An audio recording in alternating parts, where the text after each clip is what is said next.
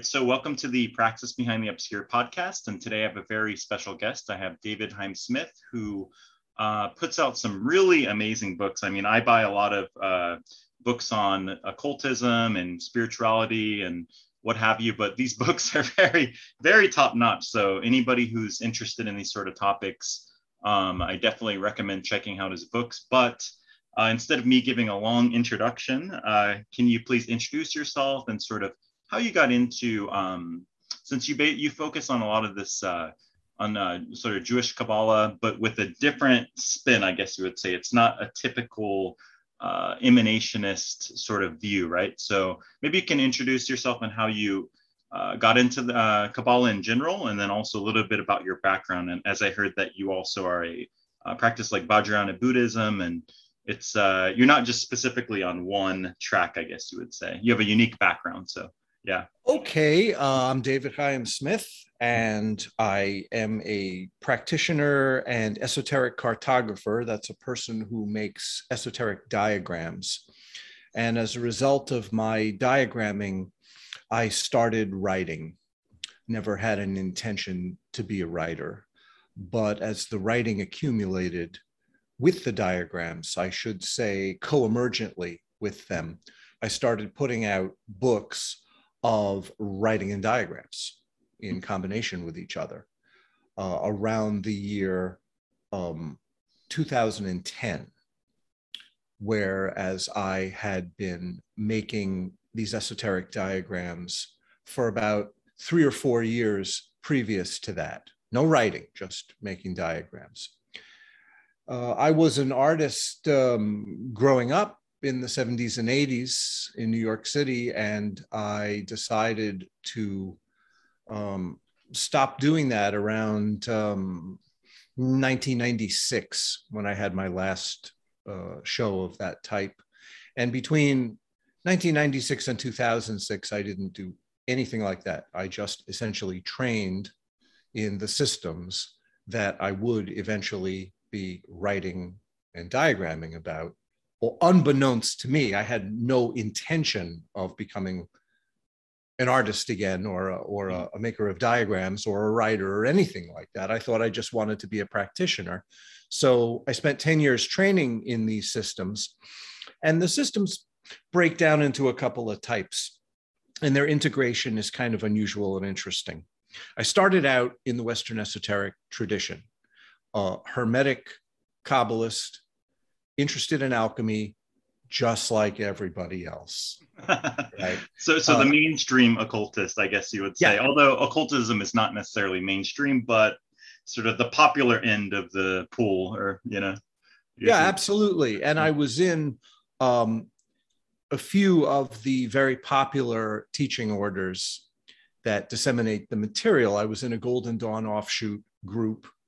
Uh, I was in the OTO for for five minutes and um, and and a, a, couple of other groups too, but they were all basically speaking that language. And um, if you know what that language is, it sort of doesn't matter that much which group we're talking about. We're talking about uh, a set of axioms that don't change a whole hell of a lot, although. Uh, something like the OTO and, and the work of Crowley, they, they make a big deal about their differences with their predecessors. The differences aren't that great Mm-hmm. It's still speaking a common language with a few modifications that you could look at as saying there's a, a certain view of phenomena and a certain view of how phenomena is articulated with the sphirot on the tree of life.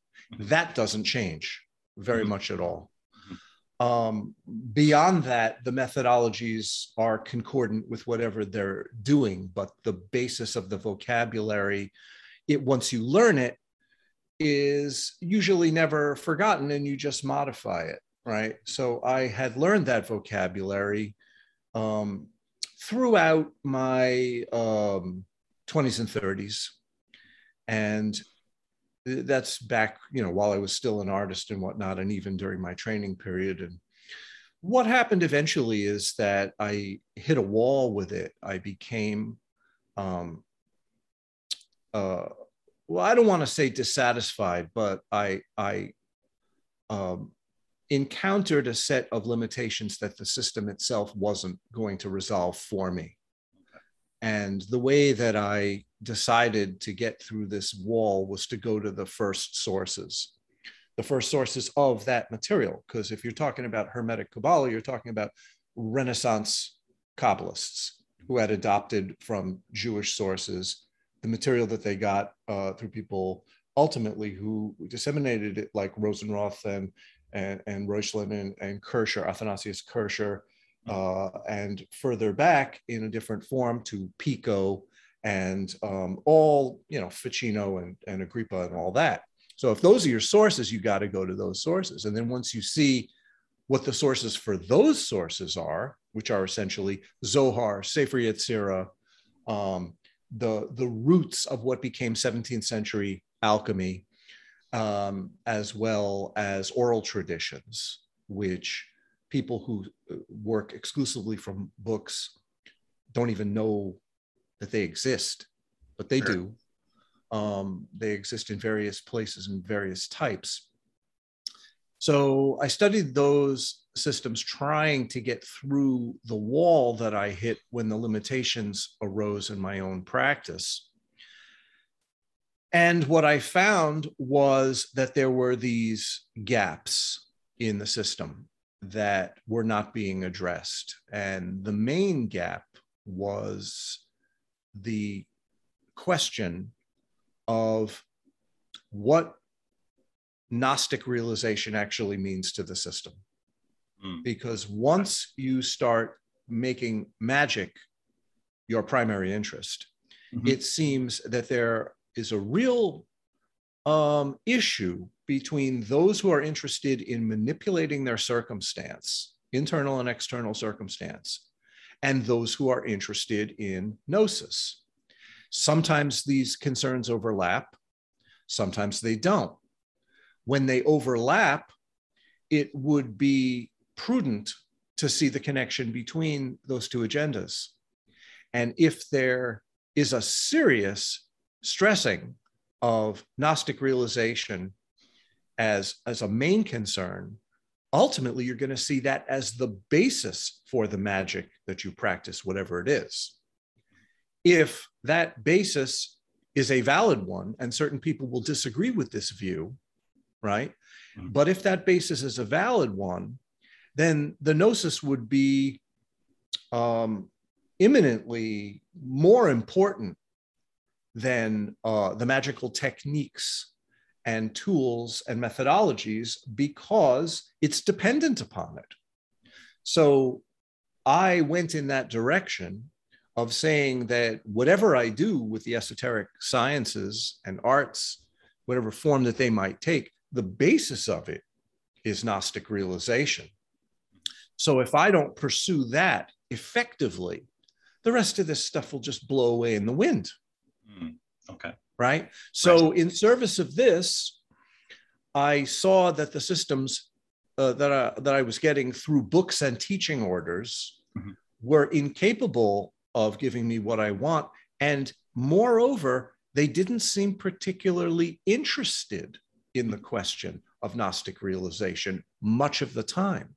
They were interested in other things like acquiring powers and effectively manipulating circumstances and uh, it's boring adolescent distractions mm-hmm. and in my opinion those who will disagree with me will disagree with me but that's where i'm at so um, having had that background i um, started working with a teacher uh, a teacher of what is essentially a form of alchemy. Mm-hmm. And this form is, I don't want to say derived from, but is uh, concordant with Vajrayana practice. Okay. But I don't want to say Vajrayana Buddhism in the classic sense because it has really nothing to do with Tibet. Vajrayana, people think it, they call it Tibetan Buddhism. It entered Tibet from elsewhere. So it, it is not Tibetan. The Tibetans became the custodians of it at a certain point. Right. But right. it it uh, it was born in, in the Swat Valley, which is right um, between the territory uh, between Pakistan and Afghanistan, and it traveled down through Iran, and ultimately inhabited um, much of uh, of the Indian subcontinent at one time, right. and even entered into the Middle East. It certainly was in Azerbaijan. It was certainly in um, Kazakhstan. Mm-hmm. And once the um, the Islamic um, invasion mm-hmm. uh, usurped that territory, it disappeared from those areas. And the only place where it was left was Tibet. So while in Tibet, it mixed with various other um, uh, uh, ways of presenting the material and it became Tibetanized and ultimately became, for the most part, a monastic system. Mm-hmm. But the earlier forms of Vajrayana were non monastic and were much more like the Western esoteric tradition mm-hmm. um, in many ways. So it's, it's an obvious blend with the Western esoteric. So it's not like you're hopping from east to west, those borders do not exist. That's sure. an artificial imposition of revisionist history. Right. Right. So when I started working with this particular teacher and this particular community of practitioners, mm-hmm. I was asked to do, because of my background, mm-hmm. some reconnaissance work. Mm-hmm. And that involved relearning the Kabbalistic system that I already knew pretty well, because the version of it that I had received was this um, stunted, um, somewhat retarded version that became uh, uh, popular in uh, England and um, and America in the 20th century. Like by the time you get to 20th century Hermetic Kabbalah, it it had morphed so severely from its mm-hmm. sources that it became its own thing, mm-hmm. right? So if you're if you're working from from books you know you know post golden dawn you're getting a certain version you can't pretend that that's renaissance hermetic hermeticism anymore sure right? sure so so i was asked to re revisit now mm-hmm. keep in mind i was asked to revisit these things while i was still being trained in that system okay right? this so, is by your uh your vajrayana instructor teacher right? yeah Okay. Yeah. One thing, maybe to backtrack a little bit, which I'm sure that I'm, I'm curious, but probably the listeners are curious too. How did you find your teacher? What was that process like? Or um, was it a coincidence? Was it due to you seeking out? Were you intentionally seeking out this teacher? No. Mm-hmm. Um, I found the teacher because uh, back in the old days, I made a living by giving lectures on esoteric topics. So I was talking all over the place you know, and um, I gave a lot of lectures, and that brought me to a lot of places, and I met a lot of people, and uh-huh. most of them were garden variety. And then I stumbled upon somebody during one of my lecture gigs mm-hmm. that was really unusual, mm-hmm. and he, you know, this guy looks like an ordinary guy. See, the people who are really doing serious work, they don't look weird and they don't call attention to themselves you know uh-huh. like my community of practitioners they, they look like rednecks you know they, they, don't look like you know special people they don't look like right. special occultists mm-hmm. so i met this guy and he's like yeah why don't we go over this mm-hmm. guy garnon's house and we'll talk a little bit and you could tell me what you're doing mm-hmm. and the first time i met with him i took all you know all these um uh, uh well, I guess they're they're kind of scrolls. They're they're mm-hmm. painted diagrams of the tree of life, and I laid them all out and I started talking about it. And then he said just one or two things that were the right things, and it led me to the conclusion that this guy was, at the very minimum, far more advanced than anybody that I'd met before. Mm-hmm. And then he proceeded to prove that to me, you mm-hmm. know, to get me interested. And once I became interested, I was invited to um, to join what is essentially an extended family, which I've remained part of for almost 25 years. Mm-hmm. So during that 25 years, picking up where I left off, I was asked to go back to Brooklyn and relearn Kabbalah um, with Jews. Okay. And I did.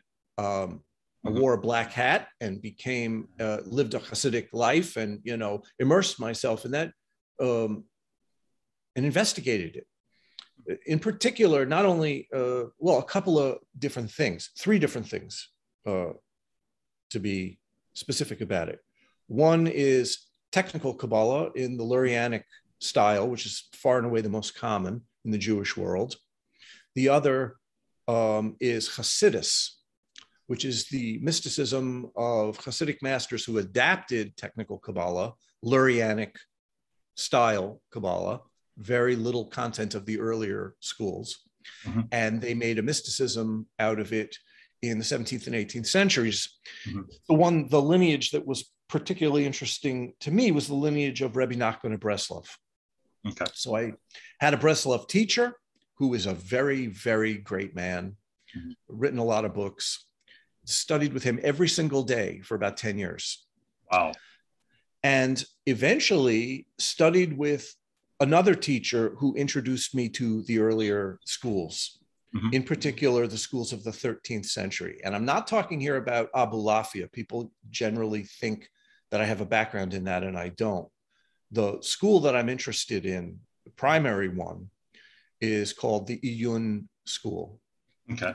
uh, or the Iyun Circle, it's sometimes called. And the primary text of that school is called The Fountain of Wisdom Mm, Chochma that I just recently wrote a commentary on and published. Mhm.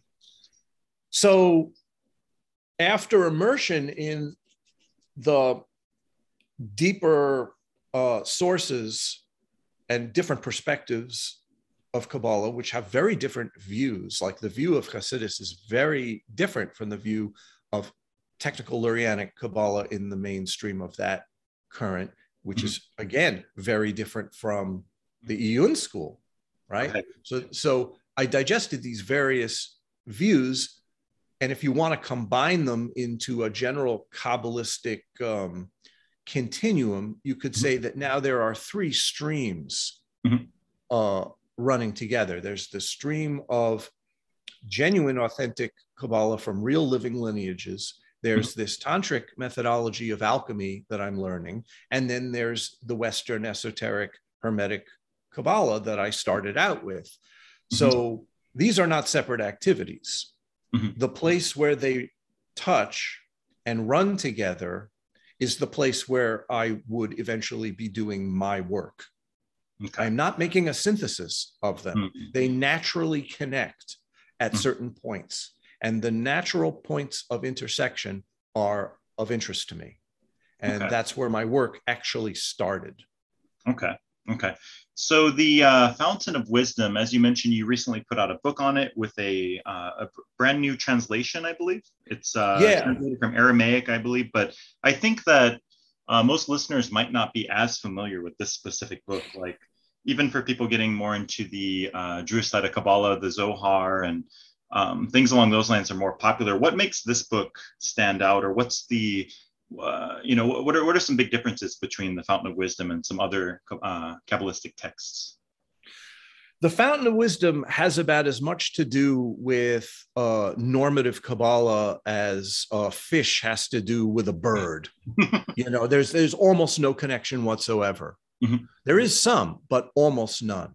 Hmm. And it doesn't use the Sphirot. It doesn't use the tree of life. It doesn't use the worlds. It doesn't use the levels of the soul. It doesn't use any of the familiar stuff Mhm. that occultists would be familiar with at all. Hmm. So it speaks its own language and it's a crazy language. Hmm. It's a language that is not written to make any sense whatsoever.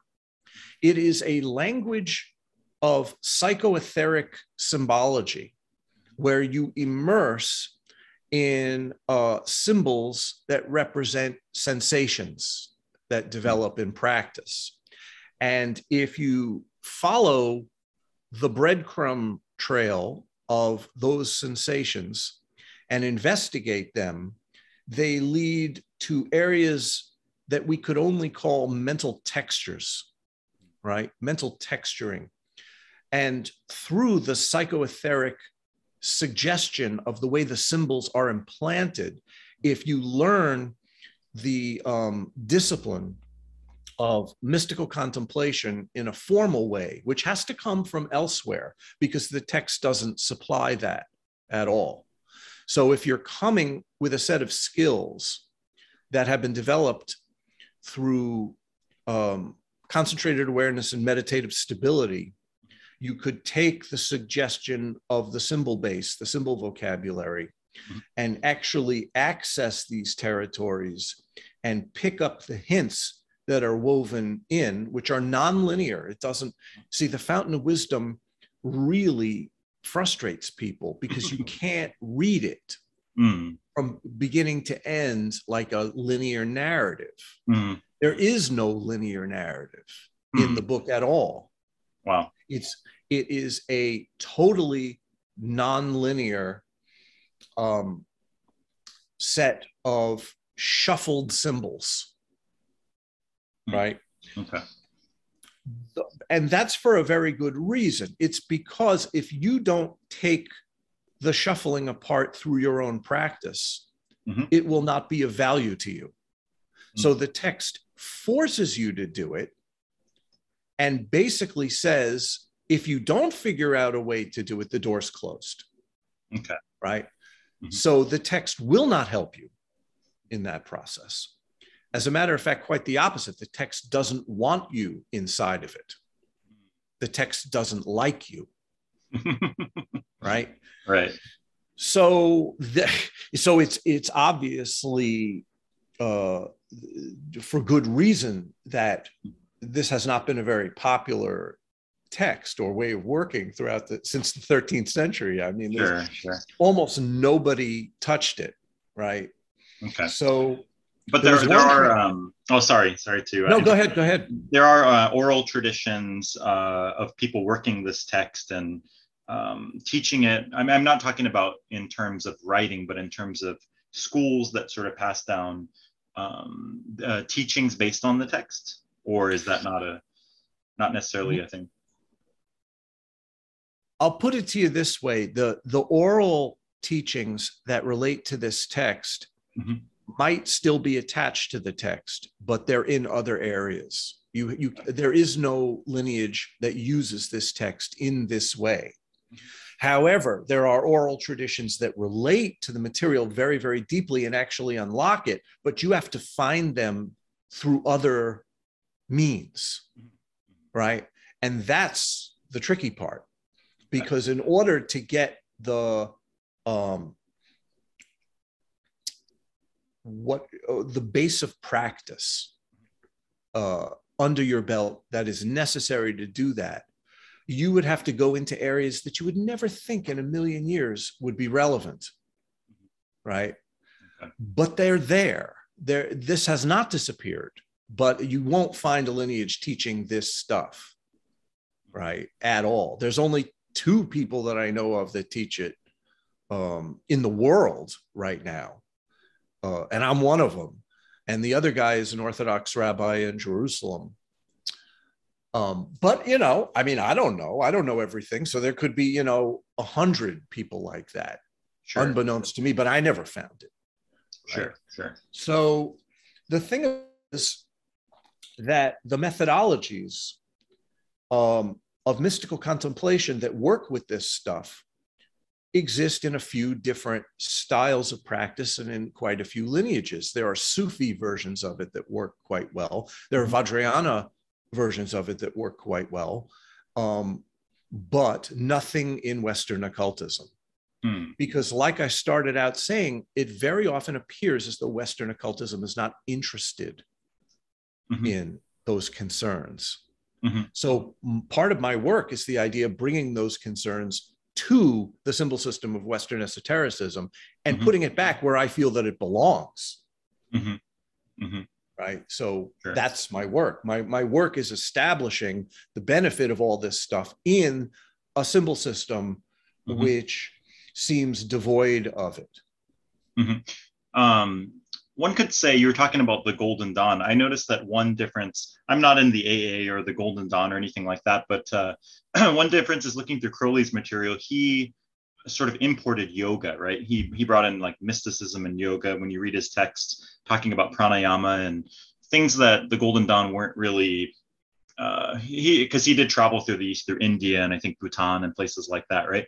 So to a degree, you see more of this sort of emphasis on mysticism in Crowley's material, but as you mentioned, sort of a hodgepodge uh, mixed with sort of, I don't know, you'd say practical magic and other other things all mixed up where it's not clear what the main goal is perhaps for many people right? Like it's not primarily only you know gnostic uh, revelation or experience or illumination right? Is that how you see it? I think in order for uh, this style of practice to be effective mm-hmm. you have to work directly with somebody who has some realization. Mm-hmm. And it's a living oral tradition. And essentially, what happens is that somebody passes their realization to you. And if you are sufficiently able to practice, you could develop the seed of that realization and you know pass it to somebody else and it's a living lineage, living oral tradition. That's how it always has been, mm-hmm. right? So, in order for it to work, there would have to be realization, actual living realization mm-hmm. in a lineage, mm-hmm. right? Mm-hmm. So, you know, whatever Crowley claimed, I don't, uh, you know, I, I'm not here to bash him Mm-hmm. But when I was uh, in the OTO, I didn't see any evidence of anybody who had any realization whatsoever. You know, so that just seems like a dead end to me. Mm-hmm. I could be, you know, I, I'm not here to comment on what someone else is doing. What I'm doing is working with the realization of those who have taught me. Mm-hmm. And I've had the benefit and the good fortune of having some really incredible teachers. You know, um, my main teacher, who is a, essentially a, a Vajrayana and Dzogchen master, and my teachers in the Jewish world um, have been, I'm pretty fortunate to, to have not only met these guys, but um, that they would uh, concede to teach me over long periods of time. Mm-hmm. You know, so I lucked out that, right. that that there was actual living gnosis that proved itself to mm-hmm. me and i followed up on it. Right. Uh, so that's the way it works. The way it works in an oral tradition you can't put it in a book. Mm-hmm. you know it's a living thing. It's a thing that has to be the result not only of having connected with it but having the wherewithal to practice it through and follow up on it that's the main thing if you if you don't follow up on it and, and you connect it it doesn't do anything right right, right. Mm-hmm. so the the basis of it is you look at human habituation which mm-hmm. is the basis of how the human realm perceives phenomena the way that the human realm perceives phenomena can be divided into five basic categories um, the five basic categories um, shape every instance that is perceived, even if the instances don't relate to one of the five categories. There is the, an assumption of substance and substantiality that there is this implicit belief amongst human beings that matter exists as separate solid bits, right? And if you accept substantiality in that way, you are accepting the reification, the making solid, and the division of everything, of every unit that is perceived. Right. Those, I think mm-hmm, I think in one of your books or in this book here, you call it I forgot if, if it's Avira and Hewley. I, I don't know if I'm pronouncing that right, but um, you mentioned. Yeah. Well, that, yeah. those are ways of addressing the ground of phenomena. Okay. Right. If there is reification and division, uh, the ground of phenomena, which is, can be called the Avira, could be called Avir Kadmon, or it could be called the Or En Sof, which is a term mm-hmm. that your listeners would be familiar with. If, it, if you reify and divide it, the term Hayuli is used. That's just simply the basis of the habit field. Mm-hmm. Like when the when a human mind does its habitual thing on phenomena, the basis of it we call hayuli. That's a term from Hasidus. Okay. It's actually from the work of Rabbi Nachman of Breslov. So it's sort of compartmentalizing everything and labeling everything and that, that yeah. process, yes. Yeah, it's the making of things mm-hmm. out of an open-ended scenario, mm-hmm. right? Where every so so for example, if you believe in substantiality, mm-hmm. right, you treat your thoughts and emotions that way as if mm-hmm. they were things. You impute identity onto a mental conception of mm-hmm. some and believe that it's real. And the irony is we we do this with ourselves. like I am the perceiving subject, but I turn my own identity into an object for mm-hmm. me to grasp. So I become a thing called my own identity for myself to think about, to identify with. How mm-hmm. crazy is that? Right. right. So, so every thought and emotion and sensory impulse and philosophical idea or abstraction becomes a thing if you believe in substance. Mm-hmm. Right. So if you believe in substance, the next step is to place it somewhere. Right. There is a thing where is the thing mm. right that you you put it in a dimension mm. in other words you put it in a place in re, in relation to the uh, implied other places where it could be this place as opposed to that place that's what a dimension is built from so if you if you believe in something substantiality you place it somewhere dimensionality then the next step is as it moves you try to calibrate the motion, and we call that the dimension of time. So if you believe in something, you put it in space time, right? Dimension and temporal coordinate points. If you do that, you've formed a mental conception. So you have substantiality, dimensionality, temporality, and conceptuality. You can conceive of the thing somewhere at some time. Mm-hmm. Human beings can't stop doing this. That's what produces the habit field. The entire mystical tradition is based on a desire to undermine this fabrication of limitations and coordinate points to understand something far deeper, which right. is the actual essential nature of reality. Mm-hmm. Mm-hmm. If you don't resist the habit field, you will fall into it over and over and over, and you won't even know that you're doing it. Mm-hmm. Mm-hmm. So, the training that is necessary to be able to practice is the ability to break through the the rock solid habituation of our impulses that we don't choose. We're born that way. Right. And being right. able to see it for what it is and break through it is a huge, huge, huge task and requires just not only enormous effort, but enormous good fortune in mm-hmm. being able, because you have to see someone else doing that. Right. Sure. So if you meet somebody who's able to do that and they could demonstrate it to you, and you think, at that point that it's indeed possible mm-hmm. for yourself well now you have something to go on because there's right. a living representation of it in somebody else without that it would be impossible mm-hmm. like I said, it's impossible to get it from a book it's impossible to get it from hearsay and it's impossible mm-hmm. to get it unless it has been realized so mm-hmm. unless somebody has realized it and you meet them mm-hmm. it ain't gonna happen right you you use the term uh, mystical contemplation, and I'm sure a lot of people think of contemplation as. So you're saying the goal is to go beyond the conceptual mind and to sort of blast through that, but you also say use the term mystical contemplation. So maybe you can define that. What is that process? What is that method? Because a lot of people might think, isn't contemplation thinking about concepts? And isn't that what you're saying? We're trying, are we using concepts to overcome our conceptual mind? Well, contemplation not only includes thinking, but it also includes feeling. Hmm. And it also includes felt impressions and, and whatever comes through the sense fields. right? So you got five sense fields, right? And you don't have to really think intellectually about your sense data. You're just talking about perceiving at that point.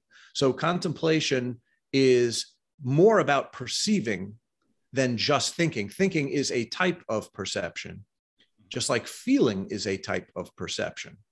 So it's not necessarily about thinking or feeling or seeing or smelling or hearing. It is about the basis of perceiving itself okay. and how it operates.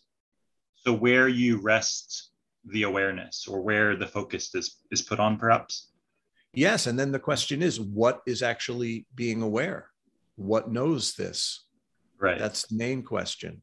Mm-hmm. Um, well, there, there's two basic questions what knows it and what is being known? Mm-hmm. Right? What is it that is being known and what knows it? Mm-hmm. That's the question. Mm-hmm. Um, essentially, what knows is awareness, mm-hmm. and what is known, we just call appearance. But when we use the term appearance, we're talking about whatever appears in an existential sense. We're not mm-hmm. talking about, you know, just the visual field. Mm-hmm. What appears could be a felt sensation, could be an intellectual idea, it mm-hmm. could be something you hear, it could be something you taste or touch. Mm-hmm. But we use the term appearance because the symbol system has a bias towards a visionary language. Mm-hmm. So, very often, the descriptions of what is being perceived and what is perceiving are stated in terms of a vision of symbols. Mm-hmm. And that's how the symbols come to us, that we visualize them. And it's actually very close to the way that the mind works on an innate level, like the way we dream. Sure, through symbols. Yeah. Yeah, through visual symbols. Sure. Mm-hmm. In particular. And that's why being an esoteric cartographer, making visual diagrams works really well with this style because it's a visionary mode of uh, transmission. Mm-hmm. Okay. Um, so, from my view, my father is a Christian. My mother is more on the Buddhist side of things. Me personally, I'm very interested in all kinds of traditions, study all different kinds of traditions. I train also as of this year with uh, Vajrayana Sangha here in South Korea. And I also study a lot of the Western esoteric tradition. But one, uh, one thing you do mention in your book is like monism versus like non-emanationism, right? So a lot of my experience with the Western, um, perhaps religions and what have you, are the, even the concept of God or monism versus shunyata or complete emptiness, right? Which is beyond. You're still thinking of a God when you're saying there's a God and there's me and there's you know uh, you're still in that conceptual monism versus complete emptiness. So maybe can you share a little bit about that because my understanding is a lot of the Kabbalists, they come from a more monistic standpoint. Isn't that correct? See, here's the problem. The problem is that if you go beyond monism, mm-hmm. you're talking about a realization that can't really be communicated conceptually. It's a non conceptual mode of transmission. So, very often, it's very hard to know what view a particular lineage is actually holding because their language could be monistic and the realization of their practices could be far beyond that. And the best example I could give you is Hasidus, Hasidic Kabbalism, because if you read Hasidic books, you would think that these guys are monists. But mm, the okay. actual realization that they transmit is mm-hmm. completely Ein Sof. Mm, okay. You know, is completely shunyata, like you said, it's com- mm-hmm. completely open and empty. Mm-hmm. And uh, the realization is essentially a realization of nothingness, no thingness. Sure. But but yet they're still using this monist language. Mm-hmm. So you wonder in certain lineages, why do they do that? Mm. You know, because certain lineages really are monists, and other lineages just use that as an introduction to something else. And it's a tech, the reason they, they do that is because it's a technique that first you realize the monad, and then once you've realized the monad, you could break through the substantiality of the monad and go further, which is mm-hmm. beyond writing and beyond words and language. Mm-hmm. And it's very difficult to address that issue in writing. So, very often, the monism becomes like the training wheels. Right. That's what I was thinking. Is it like, do you Yeah. see it as almost like you need these, and essentially you have subject object, this sort of dualistic paradigm, right? And then is there sort of the training wheels? That's what I was going to ask. Like a training wheels are like the next sort of baby step paradigm into monism. And then after that, the next step. So it's like two becomes one becomes zero, that sort of progression. Well, it depends what lineage you're talking about because Uh-huh. certain lineages do it that way and other lineages really hold a monist view. Sure. Sure. You know, so so it depends who you're talking about. You know, yes, it's possible to do what you just said. Mhm. And the way that it is done in Kabbalah, for example, is there are steps and stages that bring you deeper and deeper into the realization of luminosity, of light, right? And ultimately, you have realization of light itself, luminosity itself, which is generally referred to as a clear light, clear open light. Clear light is a term that's used for it. Lu- luminosity as devoid of qualities or characteristics, Hmm. whose brightness is in and of itself completely dark, meaning that once luminosity is realized for what it is, you realize that there's absolutely nothing there. So, what is being bright? What is producing the brightness? Well, that realization that there is no thing that is being bright or radiating any or exuding any qualities of itself, you realize that it is totally open. And the openness itself is bright by virtue of its resonance, its internal resonance, and the resonance isn't attached to anything.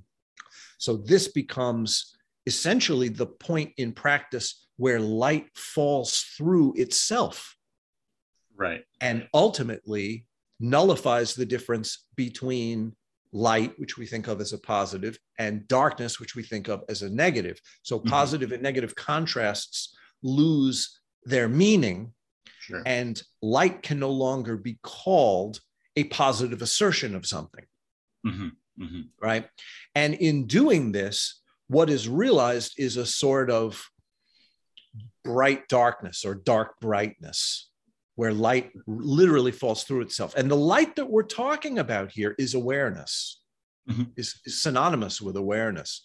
So Mhm. when awareness falls through itself, Mhm. that is where the monism is broken, Right. really, because the monad is a monad of light, essentially. Right. Right. Right. Yeah. And there's a term for this in Hasidus, because the Hasidic masters, this is what they teach. And the term Mhm. is bittel. You become bittel. In other words, you realize the nothingness state. You be, what, say that again? You realize the nothingness ground. Okay, and they call it bittel. Is that what you said? Bittel, yeah.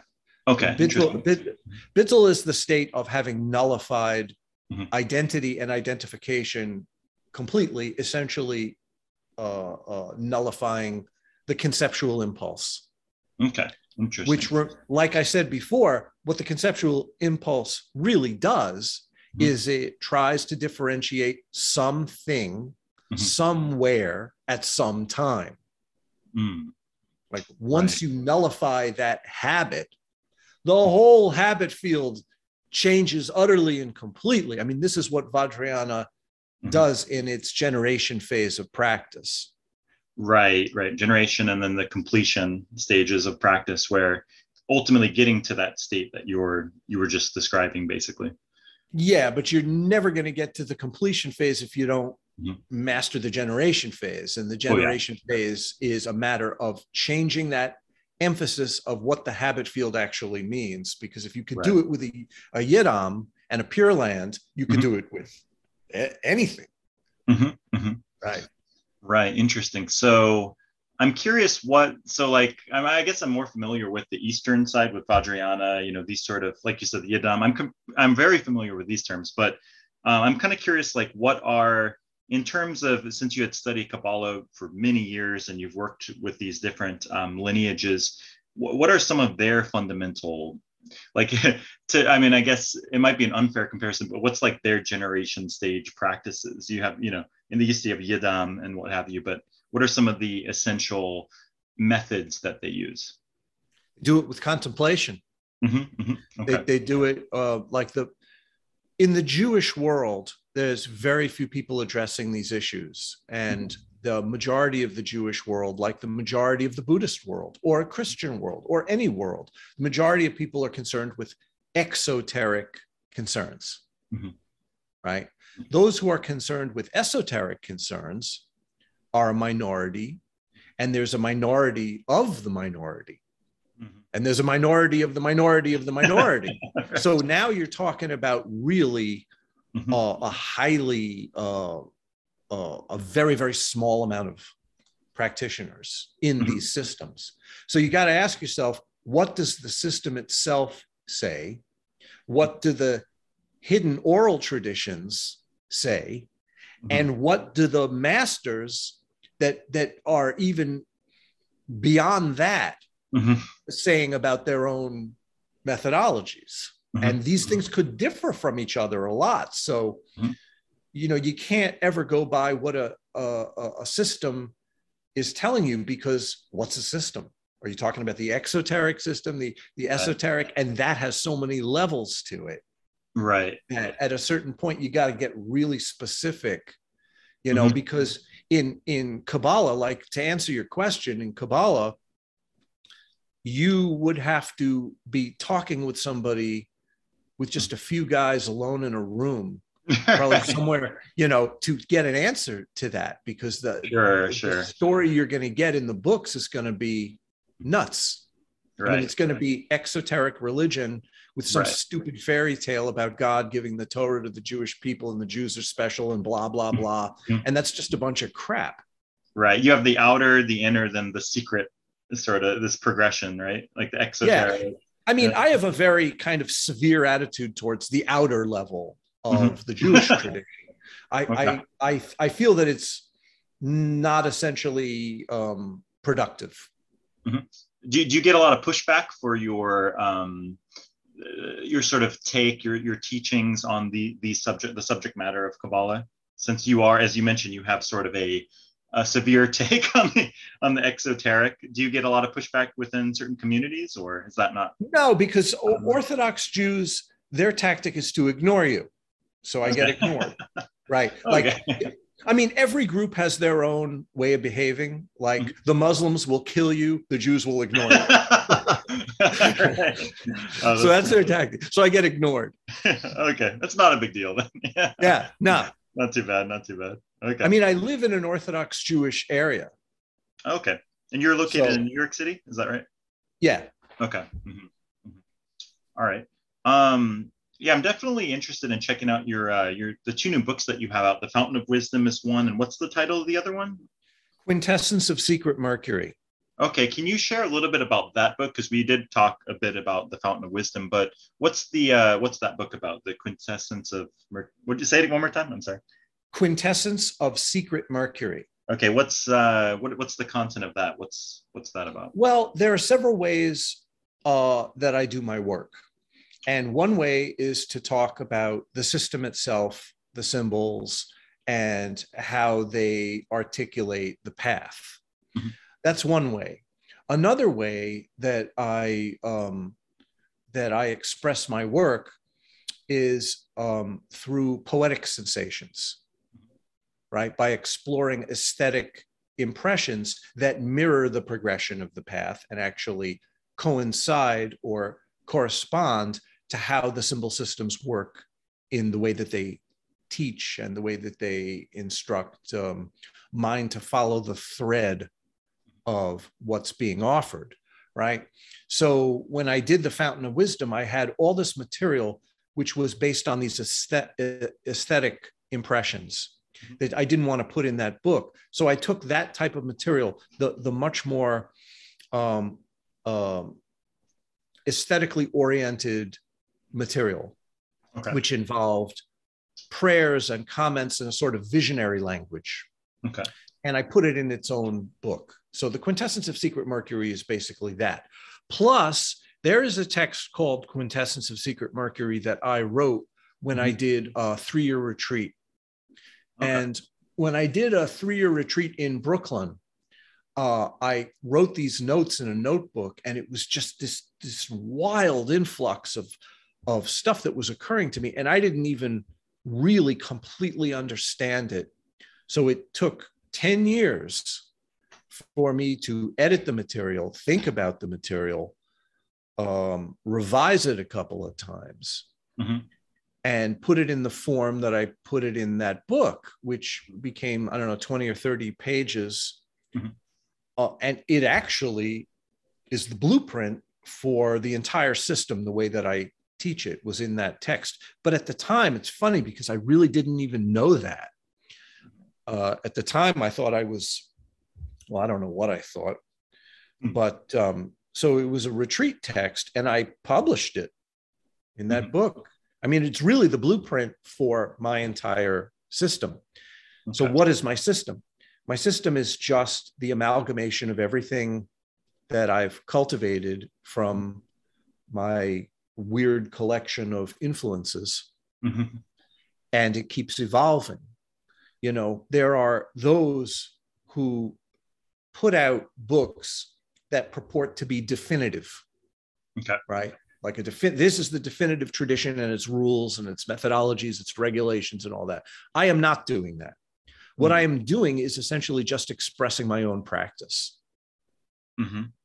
You know, it is in no way claiming to be a definitive version of anything. You know, um, it is highly provisional as opposed to definitive, right? it, it is the ever changing, self transforming reflection of my life's work as it evolves. Mm. Okay. That's what my books actually are. With the, with certain exceptions, like The Fountain of Wisdom, I wrote commentary on the text. So that's a text, and this is the commentary on it. So that's its own thing. But the majority of my work is just my practice on public display. And the reason I'm doing it is because my teachers told me to do it. Hmm, okay. Uh, for somebody who's listening to this and you know they're very interested in what you have to say and they're also pursuing gnosis um, as far as a starting point in your in the books that you have do you usually recommend one specific book to start out with or are they supposed to meant to be read in some sort of order or um, what, what would you recommend to someone who's interested in checking out your work no they're totally non-sequential and uh, you don't have to start with the first book as a matter of fact i'd really prefer it if you didn't because what, the first, which one is the first book the first book is well I mean, I've written a lot of books, but here we're talking about the series that I call the Lightning Flash of Aleph, mm-hmm. right? So within that Lightning Flash of Aleph series, the first one, volume one, was that one that you're holding there, Deep Principles of Kabbalistic Alchemy. Mm-hmm. Yep. And that book was written as sort of a, I had to start cataloging the symbols that I work with mm-hmm. and trying to explain them. So I just took every working part of the practices and methodologies that I that I was have been using mm-hmm. and tried to put them together into one place. So it's more like a, a, a resource book or a, um, a reference book mm-hmm. in a sense. And there's areas that are more clear than other areas because mm-hmm. there's just so much in there. Mm-hmm. As the books progress in the cycle, it becomes more clear mm-hmm. and concise, but mm-hmm. also in a sense more limited. Mm-hmm. Right. So I would say that I have no plan for the reader. Okay. I I haven't really considered the reader very much at all. Mm. I am just essentially expressing my practice. People can make of it what they want. They can derive what they want from it. And that's sort of where my job ends. Okay. Okay. You know, so I, I really don't know. Um, if somebody is pressed to ask me where they should start, my answer, my instinct is usually to say the last book that I wrote. right, because that should be the that's the most uh, current. That's the most yeah. on your, your, your current level of realization or where you're currently yeah. focused on. Yeah, mm-hmm. and it's also what's on my mind. So if you say what should I get into, I'll say, well, uh, right now I'm thinking of the last one that I wrote. So start there because that's the one that I like. right, right. Oh, that's pretty funny. Um, so there are currently five or six volumes out right now. Uh, the sixth one Uh-huh. will be out this spring. Okay. Okay. So there's five out now. There's five out now. Isn't one of them uh, out of print or you discontinued it? I think I was trying to look at. I don't remember which. Two of them. Volume three. Okay, which ones are totally out of print right now? Volume two is out of print, and volume three is out of print. Okay, and volume two is uh, 32 keys. Is that is that volume two? But that's volume three, and that you know we're thinking right now of reprinting that one. Okay, yeah, that seems to be quite a popular one. It's very very good. Yeah, um, I think that we're probably going to reprint. That comes with a, a set of cards that are used Yes. for a practice to learn the system and to learn contemplation. And um, if I do uh, reprint that book, I'm going to revise it a little bit. Okay. And um, there's a few, you know, there's always typos and whatnot, but I think I'm also going to rewrite a few little sections to make them a little more effective. Mhm. And we've already uh, cleaned up the cards. The cards will look a little different as Okay. well. Okay. Um, so if we put it out, we'll be putting it out also in an eight by 10 format instead of the small format. okay. So uh, that also, if we do it, will be forthcoming in the spring. Okay. Okay. What are the best places to check out your work? Is it you have your website, and for people like me or perhaps other listeners who are living overseas, are there do you have different distribution channels, or what do you usually recommend? Because you know Amazon, you can get uh, pretty much everything on Amazon, but there's always markup. There's people selling. I'm sure your out of print stuff for quadruple the price, right, of the Yeah. I, I, I, I think that Yeah. the um, the shipping situation right now in the world is making everything extremely expensive, and there's no escaping that.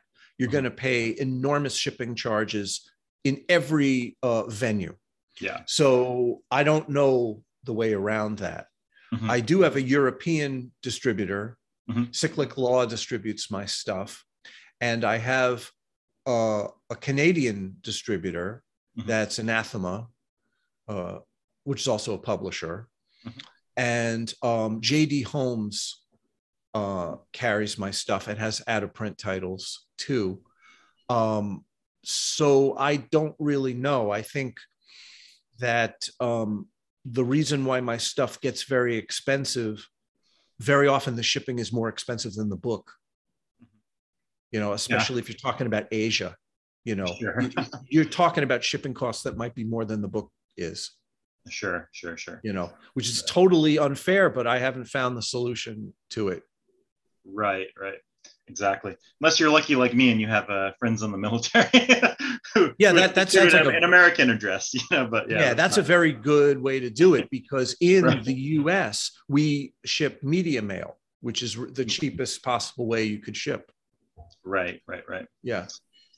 Okay, so you mentioned that uh, sort of the overlying theme of your work and your life really is pursuing gnosis, right? Pursuing illumination, pursuing gnosis. And uh, mentioned, you know, some people are not necessarily interested in that. Maybe they're more into acquiring powers or however you explained it earlier.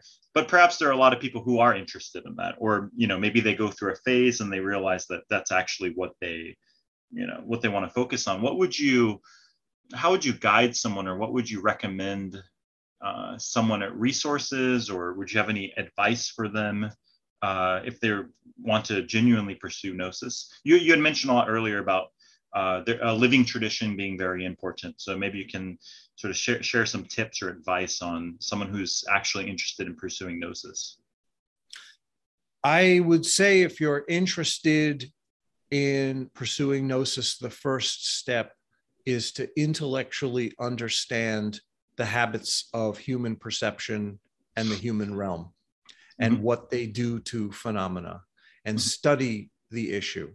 Because in order for you to be interested in something, you have to know what it is that you're interested in. Mhm. And you, it, it's, the topic is never going to make sense unless you first understand the habit field and what habituation does to reality, Mhm. right? Which is divided up into little conceptually digestible pieces and grasps at every little chunk. Unless you understand that reality, as it's being assumed Mhm. in the conventional or ordinary manner, is a fallacy Mhm. unless you understand why it can't be trusted and that there might be alternatives to that. The, the impulse towards gnosis won't go anywhere. One has to become not only intellectually aware of how reality is being dimmed down and compressed into a series of um, uh, reactive stances that the mind takes, right? And the mind's habits are essentially reflex reactions to the vastness and incomprehensibility of, of what it doesn't know, right? And this is a totally unconscious thing that, that we contract into this diminished, limited view because the overwhelming, overpowering immensity of, uh, of what is possible would crush us. The mind wouldn't be able to withstand a glimpse of reality if it saw reality. So we're born in a self protective mode. And I think the way to start is by understanding that and then become curious about the actual nature of reality. That's how you start. You start by becoming curious what is reality, what knows it, and what is being known. Mhm. And it doesn't matter where you take that inquiry. Like Okay. there's no, like I couldn't tell you, oh, the way to start is to do this or that. No, Mhm. the way to start is being interested in the issue Mm. Okay. and and from that point on it's up to everybody to work it out for themselves Mhm, mhm.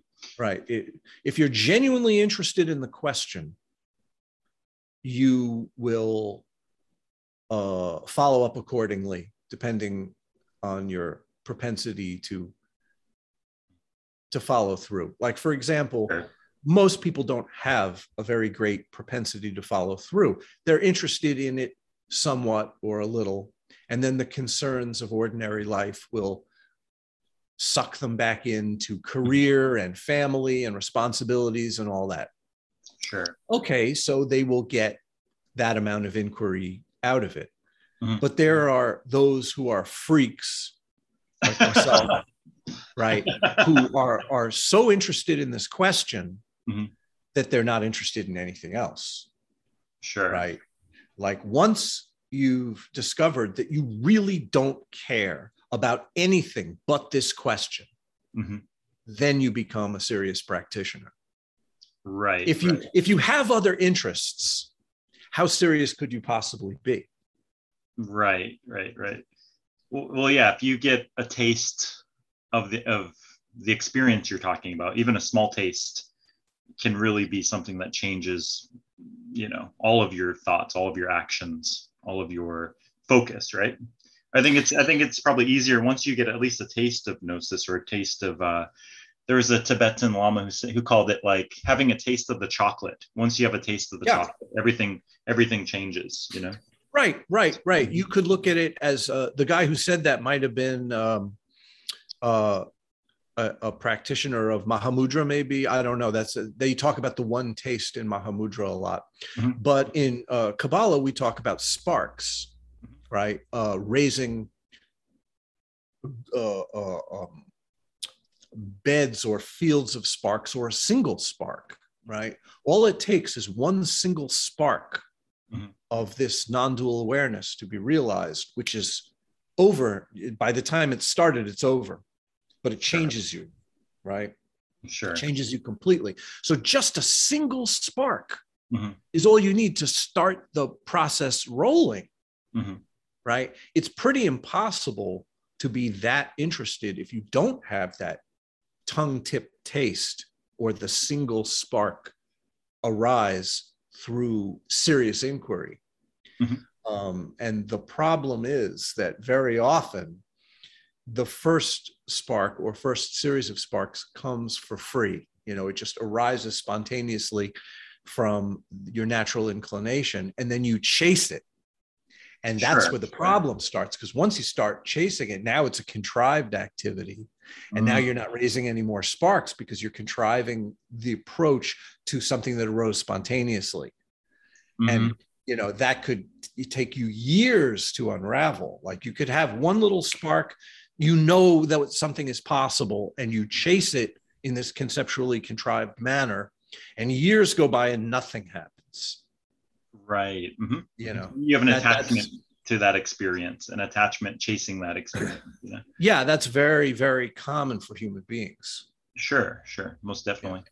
Reminds me of uh, doing LSD for the first time and wanting to continuously have that because you you do sort of experience um, at least on higher doses, right? This sort of um, illumination or these very, very um, intense states of awareness, and it becomes a thing. But but it's something you have to just keep doing and keep doing, and it's never really stabilized, and you're always reliant on this drug or whatever whatever you're taking, right? So, well, I could speak to that a little bit as well. Yeah. See, my opinion or take on the matter mm-hmm. is that psychedelic experience is brain experience. Mm-hmm. It's within the nervous system. Mm-hmm. And it might overlap with the territory of the mind that realizes the nature of reality. But to realize the nature of reality, you are no longer trapped in an experience of any kind right? You're talking about that which is nothingness, no experience whatsoever. And the luminosity, the nature of the luminosity exuded by the incomprehensible becomes what is realized. That's the nature of your own awareness. I don't think that's possible on psychedelics. I think that you could approximate a version of that in your own mind, and the, the light of your own mind can indicate that certain possibilities are possible. However, I don't think anyone will ever get beyond the point of a suspicion that a dimensionless, substanceless, atemporal set of possibilities is out there to be discovered. Okay. Um, uh, I so I don't think that psychedelics bring you there at all. I think they overlap with the territory and make make a person know what's possible, but it's still brain activity. It's still locked in personal experience or transpersonal experience. And that's a far more limited range. Mm-hmm. So psychedelics will never make a, a practice. That will never be the basis of a practice. And I tested this out as a teenager a lot. Oh yeah, me too. you know, through um, a lot of LSD, DMT, I mean, I grew up thinking that that was going to be a viable practice because I grew up in the 70s and I listened to people like Timothy Leary, you know, and I and I, I read Timothy Leary, Politics of Ecstasy, and I, I I took it very, very seriously. And I hit a wall with it. And and it's funny because when you hit a wall with psychedelics, it it's a very stupid wall. it's it's the kind of wall that has you uh, um, idealizing rock music. Mm-hmm. and, you know, I'm not putting it down. Well, I guess I am putting it down. But um, I, I think that it is a dead end. Right. But, but that However, doesn't mean time, it doesn't mean it's let me just say this one thing. It doesn't mean it's not valuable. Exactly, because at the same time, without those experiences, would you really be here? On maybe you would. I don't know, but I don't know either you don't know who knows right yeah but right uh, who knows but i so it yeah. it is it, it, it's not without its value it definitely right. has a value but it is a dead end mm-hmm. Mm-hmm. and okay. people will get mad with me but i think psychedelics are a dead end right okay um we were talking a little bit about the practice of mystical contemplation and gnosis do you see a lot of this as essentially um, sort of undoing yourself or uh, clearing out obscurations, or do you see it as an add-on additive process? You're focusing on something, or do you see it as both? I'm not sure I know what you mean. Okay, okay. So you're talking about perceiving ultimate reality, the process of gnosis, right? Do you see that? And you had mentioned earlier when I asked you for advice, sort of understanding how the mind works, understanding um, mental uh, habituation and things like that. So do you do you see the spiritual process or the practice as sort of undoing and undoing and unraveling, like peeling an onion, or more or less like you're adding something or focusing on something or like an additive it's both yeah Mhm. Yeah, Okay. it's both because at the same time that you're discovering Mhm. um, virtues based on the divine, which are the virtues of openness and luminosity and the open fullness of the ground of phenomena, the essence of phenomena, at the same time, you are unmaking the constrictive, reductive patterns of your own mind, which create a habit field or a version of reality that you think you live in, Mhm. right? Like every time we change the mind, we change the entire world because uh, the version of the world that you're getting is just a consequence of what your mind has allowed you to get. So they they change together.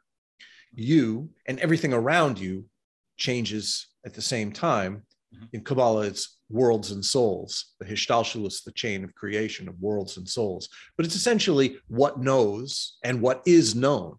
Mhm. What knows is what you think is you. What is known is the context in which that supposed you functions, including the sense fields, ideas, abstractions, Mhm.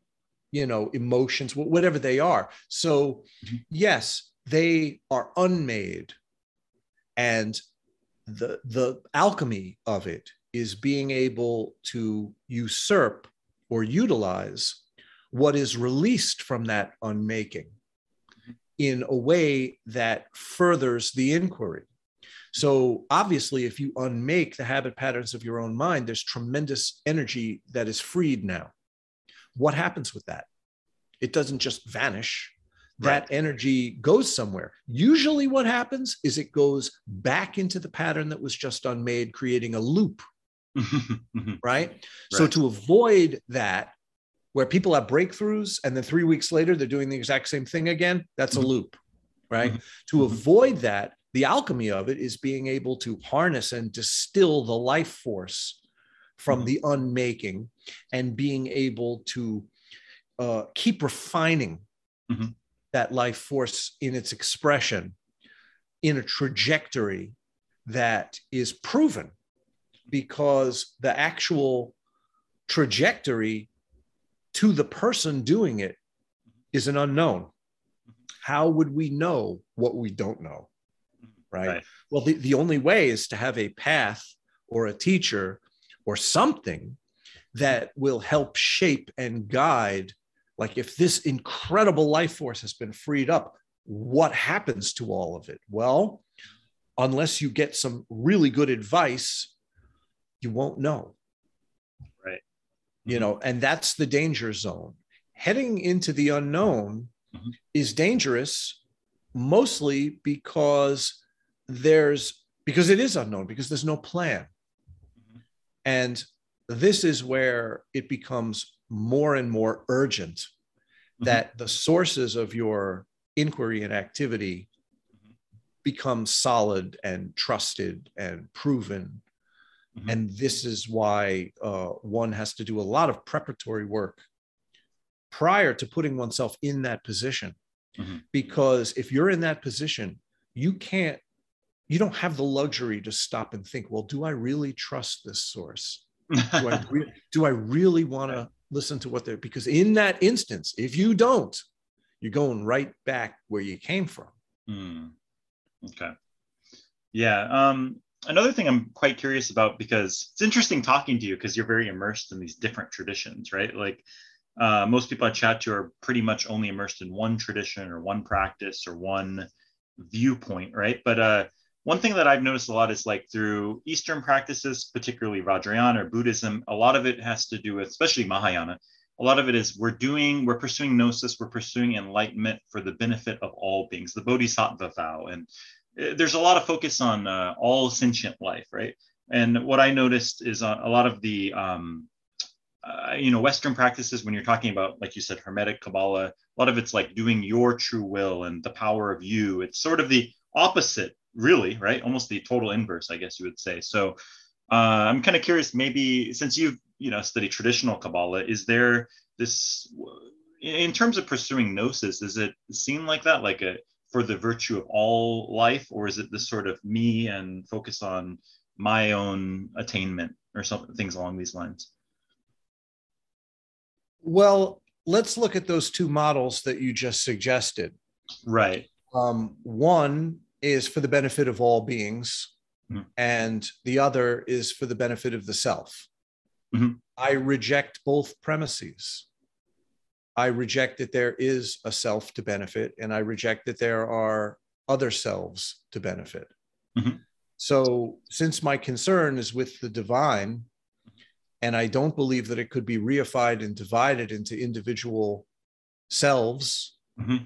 or, or identities, uh, the concept of what it means to benefit them is out the window, just like benefiting this so-called self is out the window because I know that this one doesn't exist. So if this one doesn't exist, none of the others can possibly exist. Mm-hmm. So that leaves us with a very important question.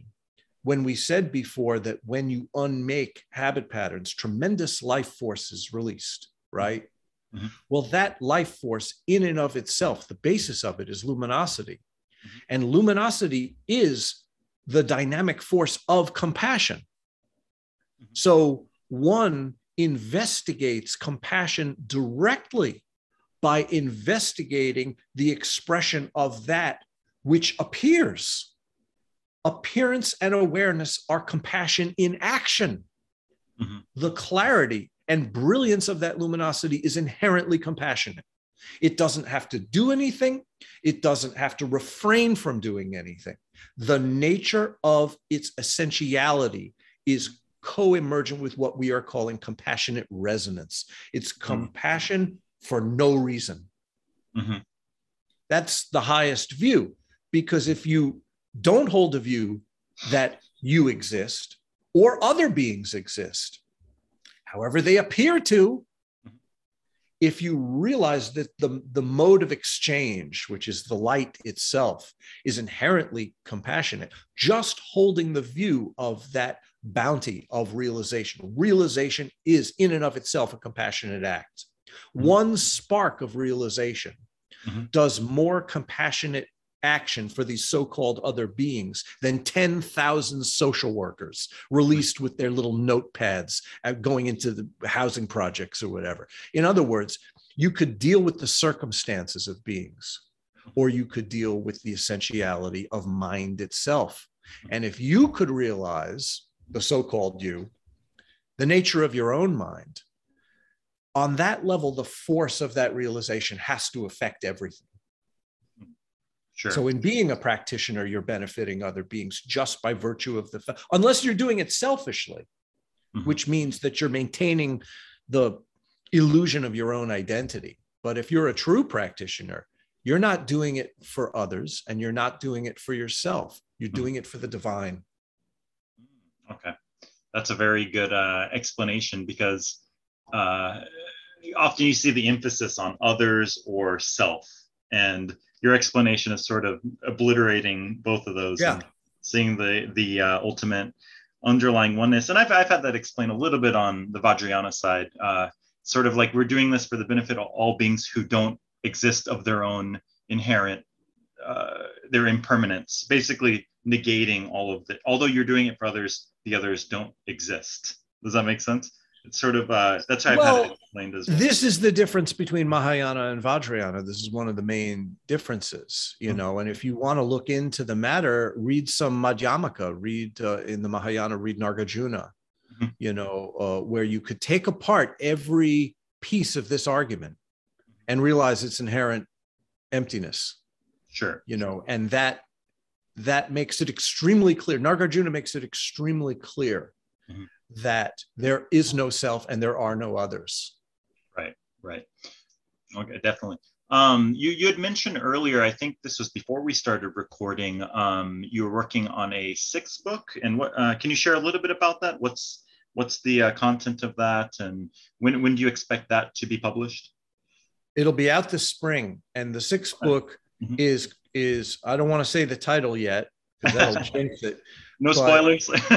it's it's essentially going to be like an extended treatise on how the habit field is transformed and what the habit field is actually made of and what the methodology of contemplation is. And it gets into the mechanics mm-hmm. of what makes a klipa work. A mm-hmm. klipa is a self enclosed unit of mental grasping, mm-hmm. right? Uh, it's very common in Western occultism. Uh, they pronounce it klipoth. Okay. Mm-hmm. Uh, with a Q. But since there is no TH sound in Hebrew, and I'm not really sure where that comes from, the, the klipoth, as they call it, I mean, we call it a klipa or a klipot in Hebrew. Okay. Mm-hmm. You know, like a klipa is essentially like a bubble that the mind makes when it grasps at a thing. It could, the thing could be itself, the thing could be other than itself. But whatever the mental conception is, it's limited. It has an enclosure, it has a skin or a shell. Hmm. Klipa literally means shell. So, what my next book does is it articulates how the shells are actually manufactured, how they're penetrated in contemplation, and what is realized in the unmaking of them, and what is done with the life force, mm-hmm. right? Because for the most part, the ordinary or conventional view of reality is just composed of these shells. Mm-hmm. That's all it is. So, in the Fountain of Wisdom, a certain term is used. The Fountain of Wisdom talks about the appearance field as a foam right an agitated foam like the foam on the on the wave of an of the ocean mm-hmm. right and what is the foam but just an agitated water that is made up of little bubbles mm. right and those little bubbles are the klipas so when we look at each individual instance of mental grasping that reifies and divides uh, substances, places, moments in time, concepts, right? What we are doing is essentially bringing ourselves to the precipice of dealing with a klipa, mm-hmm. right? And there's only two directions that you could go. You could maintain that mental package mm-hmm. uh, and, and support it, mm-hmm. or you could break through it. Mm. It's, it's really just the only two possibilities there are. Indifference is not an option because indifference is the first one. It's just maintaining it. You know, so active support and passive support doesn't matter. Same result. Okay. Yeah, I, I, I, I didn't. I've never really studied traditional Kabbalah, and I. Uh, well, this is not traditional Kabbalah. This this is more like Vajrayana. interesting. Okay. Uh, with the klipoth what you're talking about uh, you know, in the Western tradition, there's like the idea of sort of manipulating them for worldly results and like demonic forces associated with them. Yeah, find somebody who's practicing that and ask them how it's going. yeah, that's pretty funny. But uh, your usage of it is sort of uh, based on these sort of uh, habits and mental processes and almost like kleshas. Is yes, it's exactly the same. Okay, interesting. Oh, that sounds very. Yeah, um, yeah I look forward to uh, checking out that book. It sounds very interesting. Yeah, that's why I said that it's more like Vajrayana because what they do with the Kleshas is the same as the Klipas. Okay. Okay. Interesting. Um, all right. Are there any other projects you're working on too? I noticed that uh, you do have a. I'm not sure if it's still available, but I saw that you have a um, 32 keys video course. Is that still going on? Is that still available? Yeah, what I did after I did the 32 Keys book is I did a Zoom class, uh, one class for each of the 32 images. And I spoke for an hour or so, and I went way beyond the book. So if people are interested, it doesn't even matter really that the book is out of print because you could get this online for a nominal fee. Mm-hmm. My wife handles all of the books and the mm-hmm. selling and all that. And I don't even know, I can't even answer the question of how one uh, pays for it or any of that. I have no idea. But I know that it's being sold and is available. Mm-hmm. And um, we put graphics and like little animation parts mm-hmm. in there as well. Mm-hmm. So there's images and a little box with me talking, but you're looking at the image and you're looking at supplementary images that support it. Okay. Yeah. So so it's a good way to learn that material possibly better than the book. Okay. Okay. And it's still available. You said you can still. Um... Oh, it's in you know in perpetuity. Oh, it's continuously going. Okay. Yeah, it's a website. Oh, I see. Okay. Okay. And, it, and you could, modules for each key, basically. Yes, you could get them individually, or you could buy them all. I believe. Okay. Yes, okay. but to get okay. them individually, what you get is essentially an hour of teaching on each key, mm-hmm. um, as the Zoom class was. And the Zoom class was interesting. It's the first time I ever did anything like that. Um, and I don't like teaching very much, but it came out pretty good. Okay. Okay. Um, well, you're a great writer. Um, and uh, that Zoom class definitely sounds interesting, but you're not really interested in doing more um, projects like that, like public lectures or even these Zoom sort of online lectures. Do you have any more uh, plans for things like that, or not really? I'm not even particularly interested in going out in public. you know, I mean, I live a retreat life. Mm-hmm. So, you know, I know I don't like doing public things, but I do them occasionally. Mm-hmm. And I, I try to do them for good reason. And sometimes it works, sometimes it doesn't work. Mm-hmm. Um, and I might do I might do any of these things again, but it's not my my inclination. It's not my uh, my first inclination. My first inclination is to to do my work in private and to just keep working, you know, and just to stay in that state of working sure. all the time. I don't have other interests. Sure. You know, I just do my work, and that's a retreat lifestyle. Mm-hmm. But um, the idea of developing the work Mm-hmm. You know, this funny thing about teaching is that sometimes you develop the work in really unexpected ways when you're talking mm-hmm. to another person. And mm-hmm. I've gotten a lot of benefit uh, from stuff coming up, mm-hmm. like in the Zoom class. I figured a bunch of stuff out in a totally different way mm-hmm. because I was talking to somebody. And that, that's a really weird thing because when you're alone in a room, you, you really don't have other points of view mixed in. Right right you know so so these these strange so i'm i don't rule it out at all because it's interesting but i don't tend to like it but i'm not doing this because i like it in sure, the first place sure. mm-hmm. well teaching, i'm not doing any of it because i like it yeah i feel like the teacher learns more than the student i mean have just having students and having to explain things in different ways and getting questions that inherently gives you new perspective and insights and almost different angles right it can if you get lucky. Yeah, yeah, if you, yeah, yeah. If you get good questions and good students, I suppose, right? Yeah, yeah, it can, but it could also, you know, waste your time as well. I mean, yeah. most people who set themselves up as a teacher mm-hmm. Are really interested in the role of being a teacher. That's, I mean, it's a trap. Mm-hmm. Once you see yourself as a teacher, it's like an egocentric thing at that point. So, so know. if I give you money, you're not going to give me some gnosis on the side. well, the whole thing is I'm like, guarantee it. you know, we live in a world where that's an actual, you know, really important question. Sure. You know, and and the thing of it is, like, I sell books. I sell these little videos and whatnot. Mm-hmm. So, am I doing that by virtue of the commerce aspect? No, I think commerce is fine. I think capitalism is fine. One has to sustain. That's how things are set up the question is a question of what you identify with.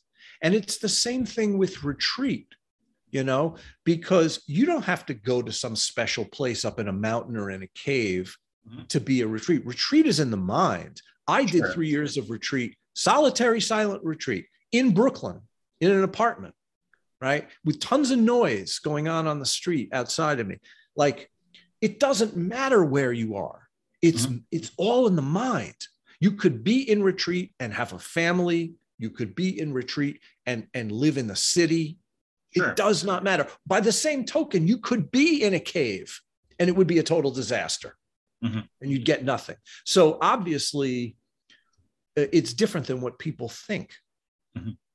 You know, very different. And and retreat practitioners are not respected in this culture. Like, mm-hmm you know, most retreat practitioners, if if their life would be exposed to the great majority of people, they would say, "Oh, that's an agoraphobic." sure, sure. Well, I think people see that as um, uh, like escapism, basically, right? Yeah, Mm-hmm, mm-hmm. Yeah. Well, it could be. Sure. I mean, they could be, they could make that accusation and it might be correct, Mhm, or it might be something else. But what we're talking about when it works out is so rare Mhm, that there's no model for that. So most people wouldn't recognize it anyway because it's such an unheard of thing.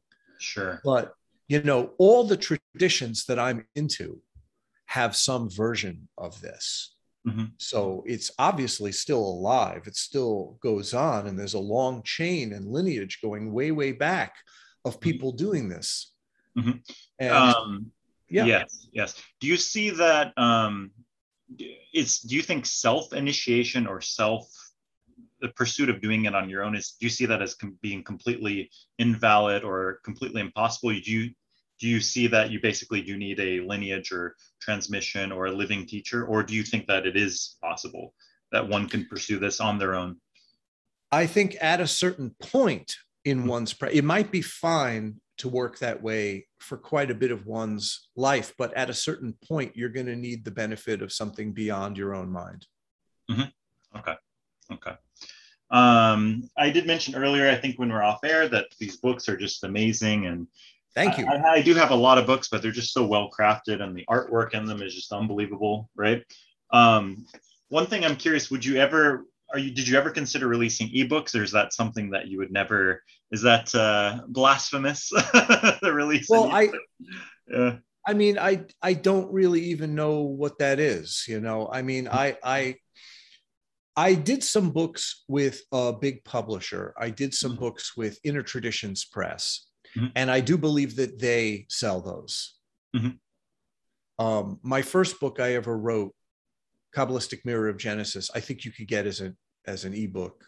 right and i think uh, there's another one called uh, awakening Yeah, Awakening Ground. Well, uh, Yeah, that's available Ground. i think in ebook as well i believe Awakening Ground is my least favorite thing that I ever did oh interesting okay why is that because I wrote Kabbalistic Mirror of Genesis, my first book, at a really um, uh, highly charged, very specific point in my life. And it, it really opened up a lot of doors for me. And I really stand behind that book. I think that's a really great book. Mhm. And I put, or there's a publisher in Scotland called Dot Press, and Dot Press put it out. And the run was relatively small. And eventually it we sold it to Inner Traditions. So Okay. Inner Traditions was going to do the second edition and keep it in print. That Mhm. worked out pretty good. But in the the interim period, I made a two book deal with them, Mhm. and um, the second book, which became Awakening Ground, um, became really rough because they insisted that I use that I work with their people, Mhm. and that I don't play well with others. okay So, Uh-huh. so what came out was a little bit compromised in my mind because it wasn't like you know a spontaneous, organic thing that I made. It was a composite created with others. Sure, sure. And now you have a lot more uh, autonomy. You, are, is are your books self-published, or you're going through a? Um, I didn't really look at who who's the publisher, but uh, But yeah, it's, they're essentially self-published. Well, okay. the publisher is my wife, and my wife um, has 30 years publishing experience. She worked for Time Inc. and uh, Random House, and you know she's got 30 years of being an art director and a designer of books in print. So she's responsible for the way that they look and the Mhm. way that they're sold. I mean, she really knows what she's doing, and I just leave it to her. Okay. Okay. Well, I think we pretty much we covered a lot of ground here. We're looking at about 90 minutes, but uh, if there's anything else that uh, any other other things you want to mention or any other projects you have coming up? Well, I appreciated the fact that you did um, an interview with my good friend Greg Kaminsky. Oh yes, yes, that was a great. Uh, it was just as hard to line up the times, you know, because of the time zone difference. But uh, yeah, I really Yeah. enjoyed talking with him, and I did. Um, I did read his book uh, Pronounce, which was a great Yep. book. I definitely Yep. recommend that as well. Um, and yeah, that was a great conversation. Well, Greg's uh, in my lineage. You know, he uh, he he. We share the same community and the same root teacher. Oh, that's great. And uh, it was good for me to read that book because I am working on a lot of the um, preliminary practices with my local group here, local. Oh, you're doing Ngondro. Yeah, yeah, uh-huh, uh-huh. And so that it's very, um, it's a very, it's a good timing to read his book. Yeah, definitely, very, very. Uh, well, Ngondro is, you know, a very, very misunderstood thing, and mm-hmm. it was really important for him to write that book because it's so rare that people give the kind of respect to Ngondro that it truly deserves. I mean, sure. true true Ngondro is every bit as potent a tantric practice as generation phase, and people think of it as like, oh, you're just getting the preliminaries over with. You know, it, right. it's less important. It is not less important. It is no, equally no. as important. Exactly. And should be respected as such. And it's just incredibly profound. Mm-hmm, mm-hmm. Ngondro is incredibly profound. Mm-hmm. And um, Greg is a really good person to talk about that because his Ngondro, I mean, so I was there while he was doing it. And, you know, he was doing it in a sort of an ordinary manner and he was stopped and had to do it all over again.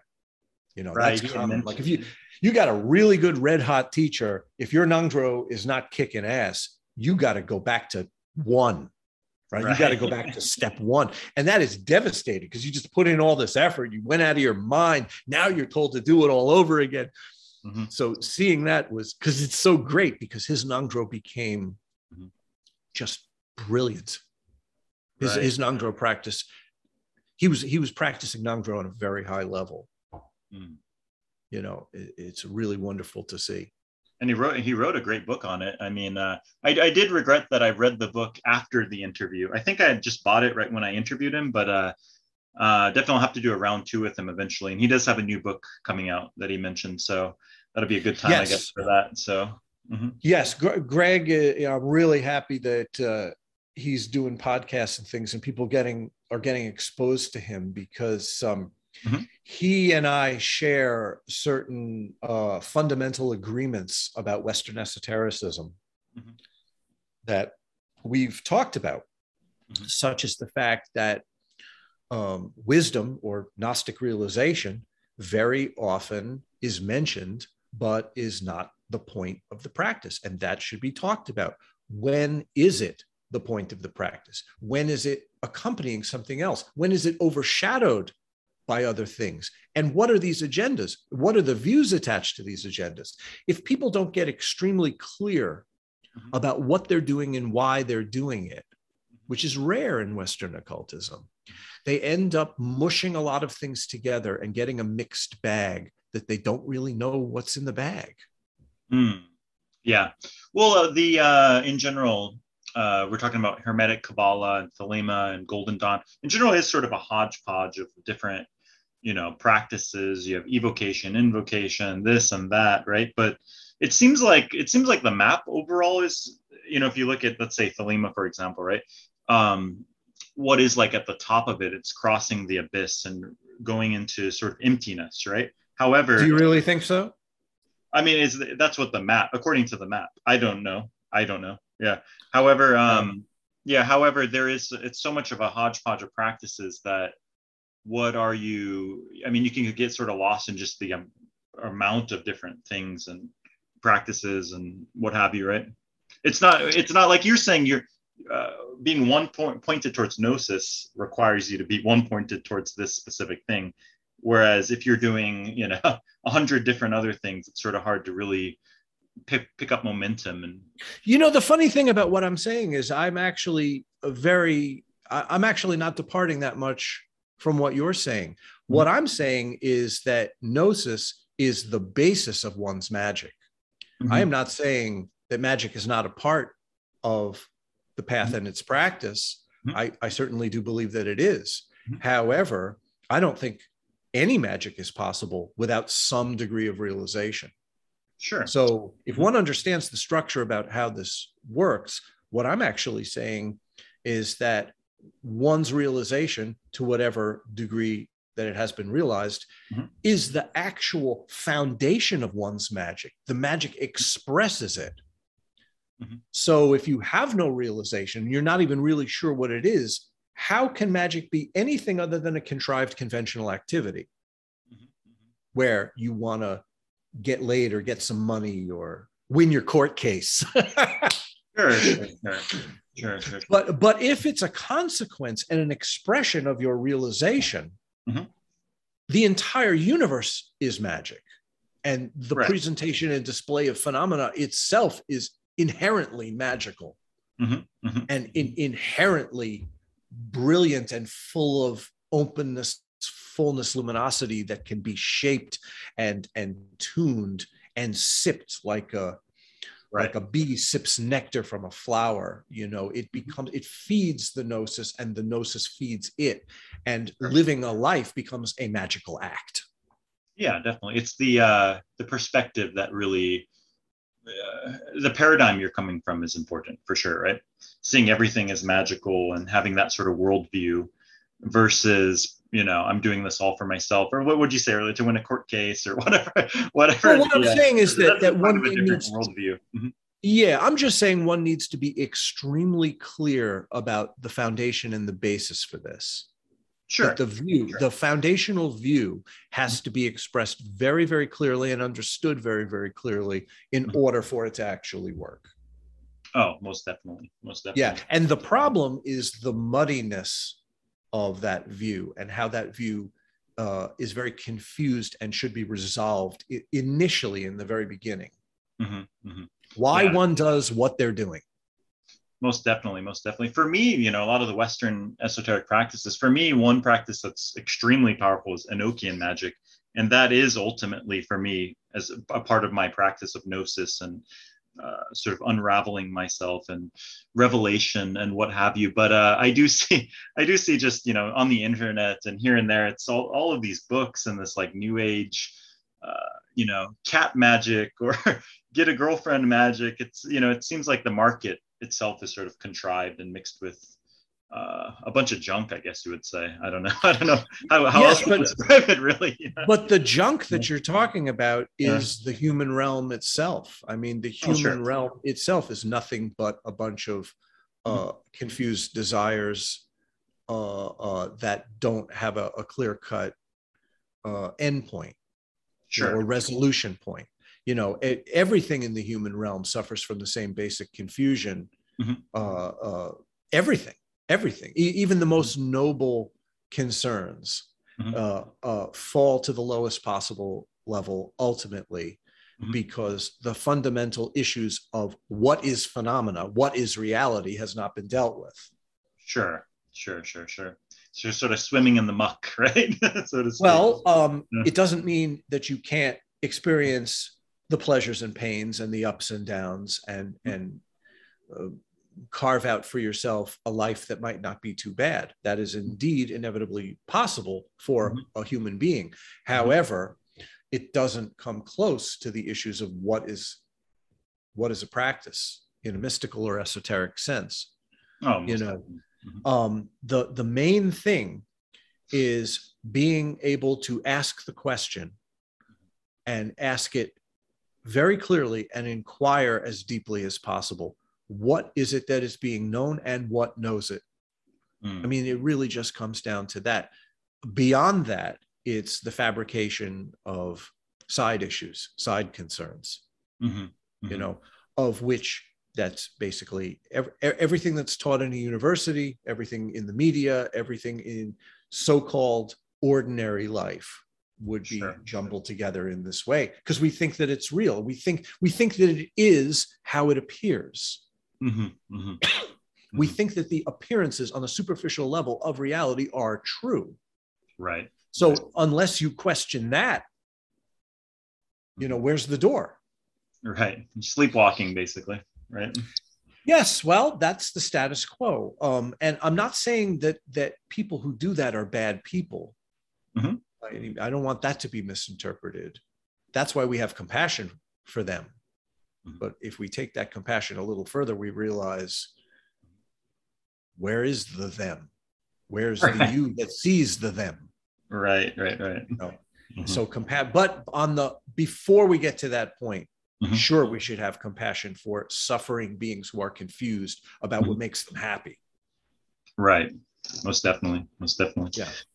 All right. Well, uh, I'm definitely going to try to grab the. I, I, am really interested in your Fountain of Wisdom book, and as well as the other one that you have out. So I'm definitely going to grab those, and uh, hopefully, when your next book comes out under the, uh, you know, there's no title yet, as you mentioned, right? But it's Volume Six. Is that right? You said well, there is a title. I'm just withholding it from okay. public view for the yeah. time being. Yeah, but it's uh-huh. going to be Volume Six, and the the I should say also that I'm going to be putting out these volumes for the rest of this lifetime.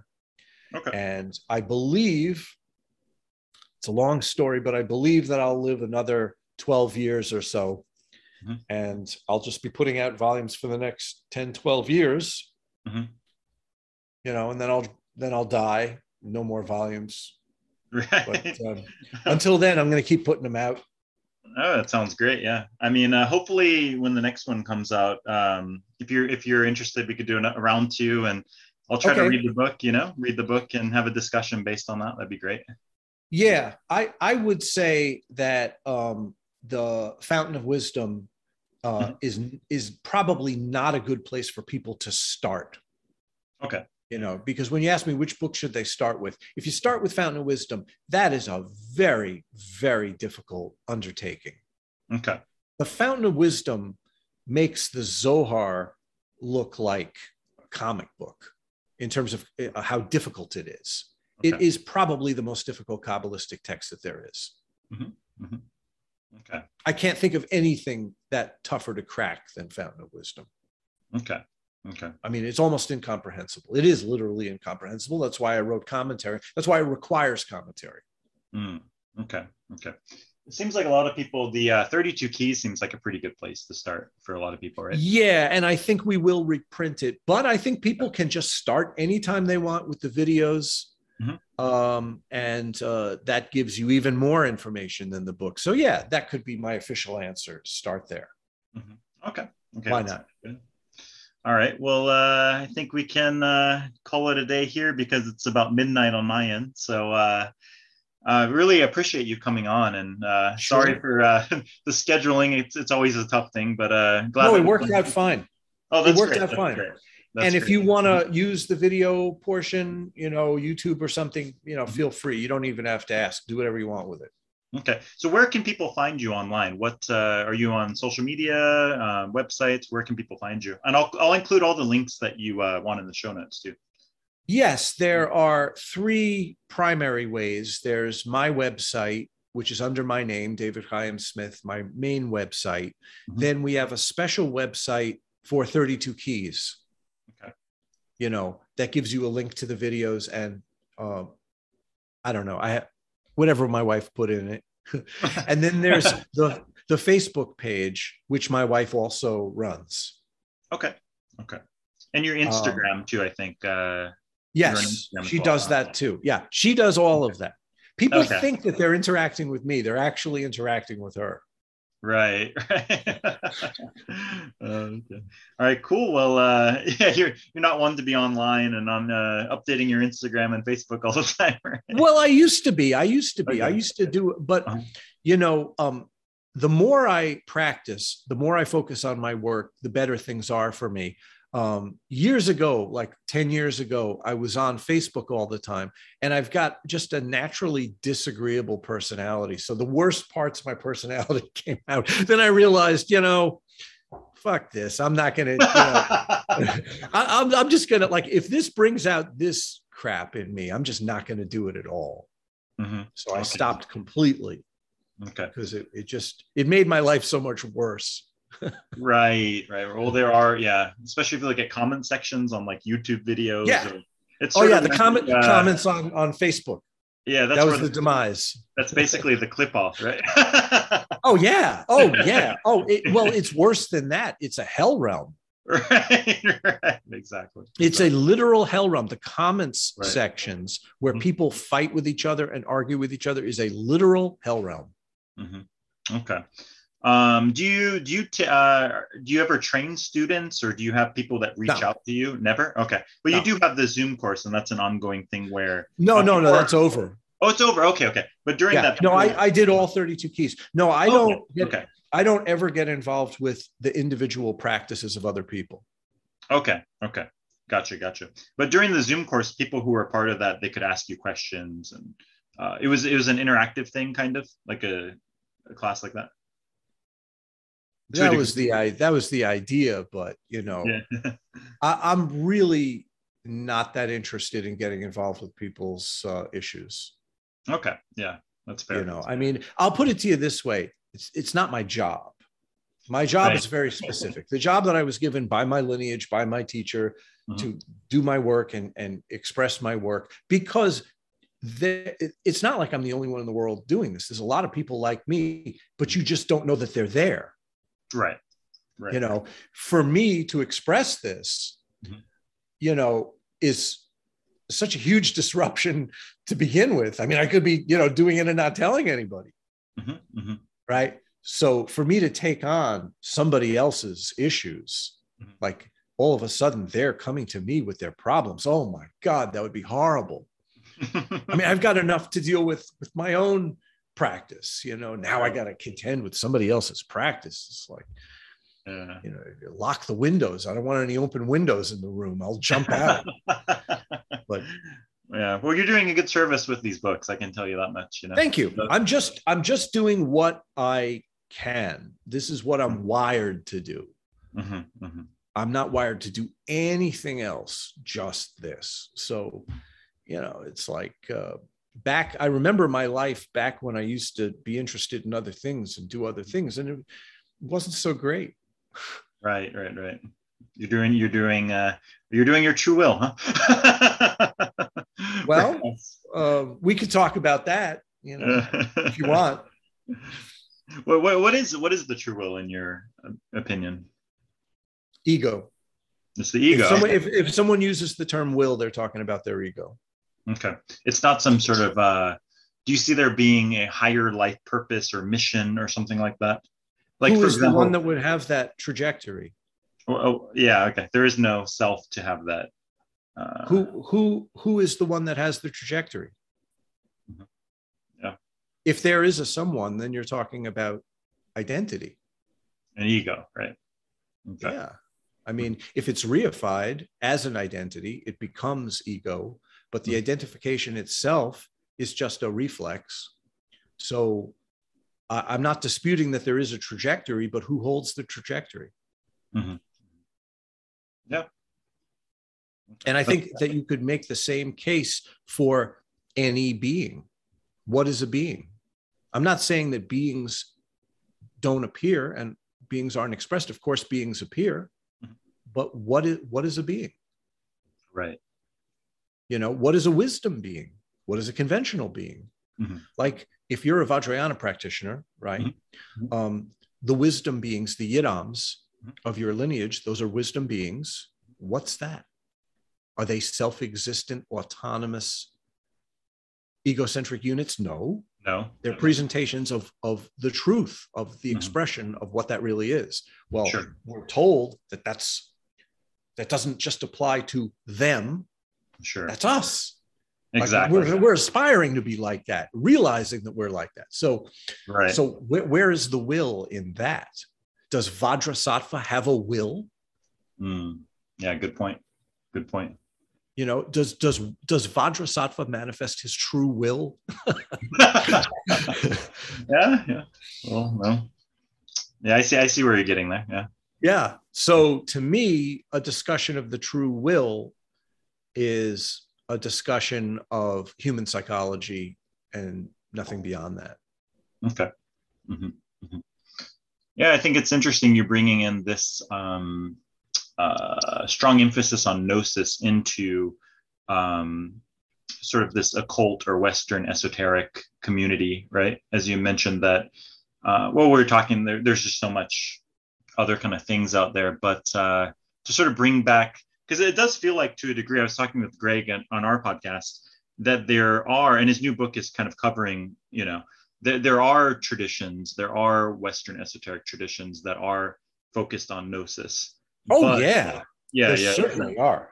Yeah it's not like it doesn't exist but perhaps in um, modern occult practice uh, groups or um, uh, books or what have you that's sort of not become the main focus, right?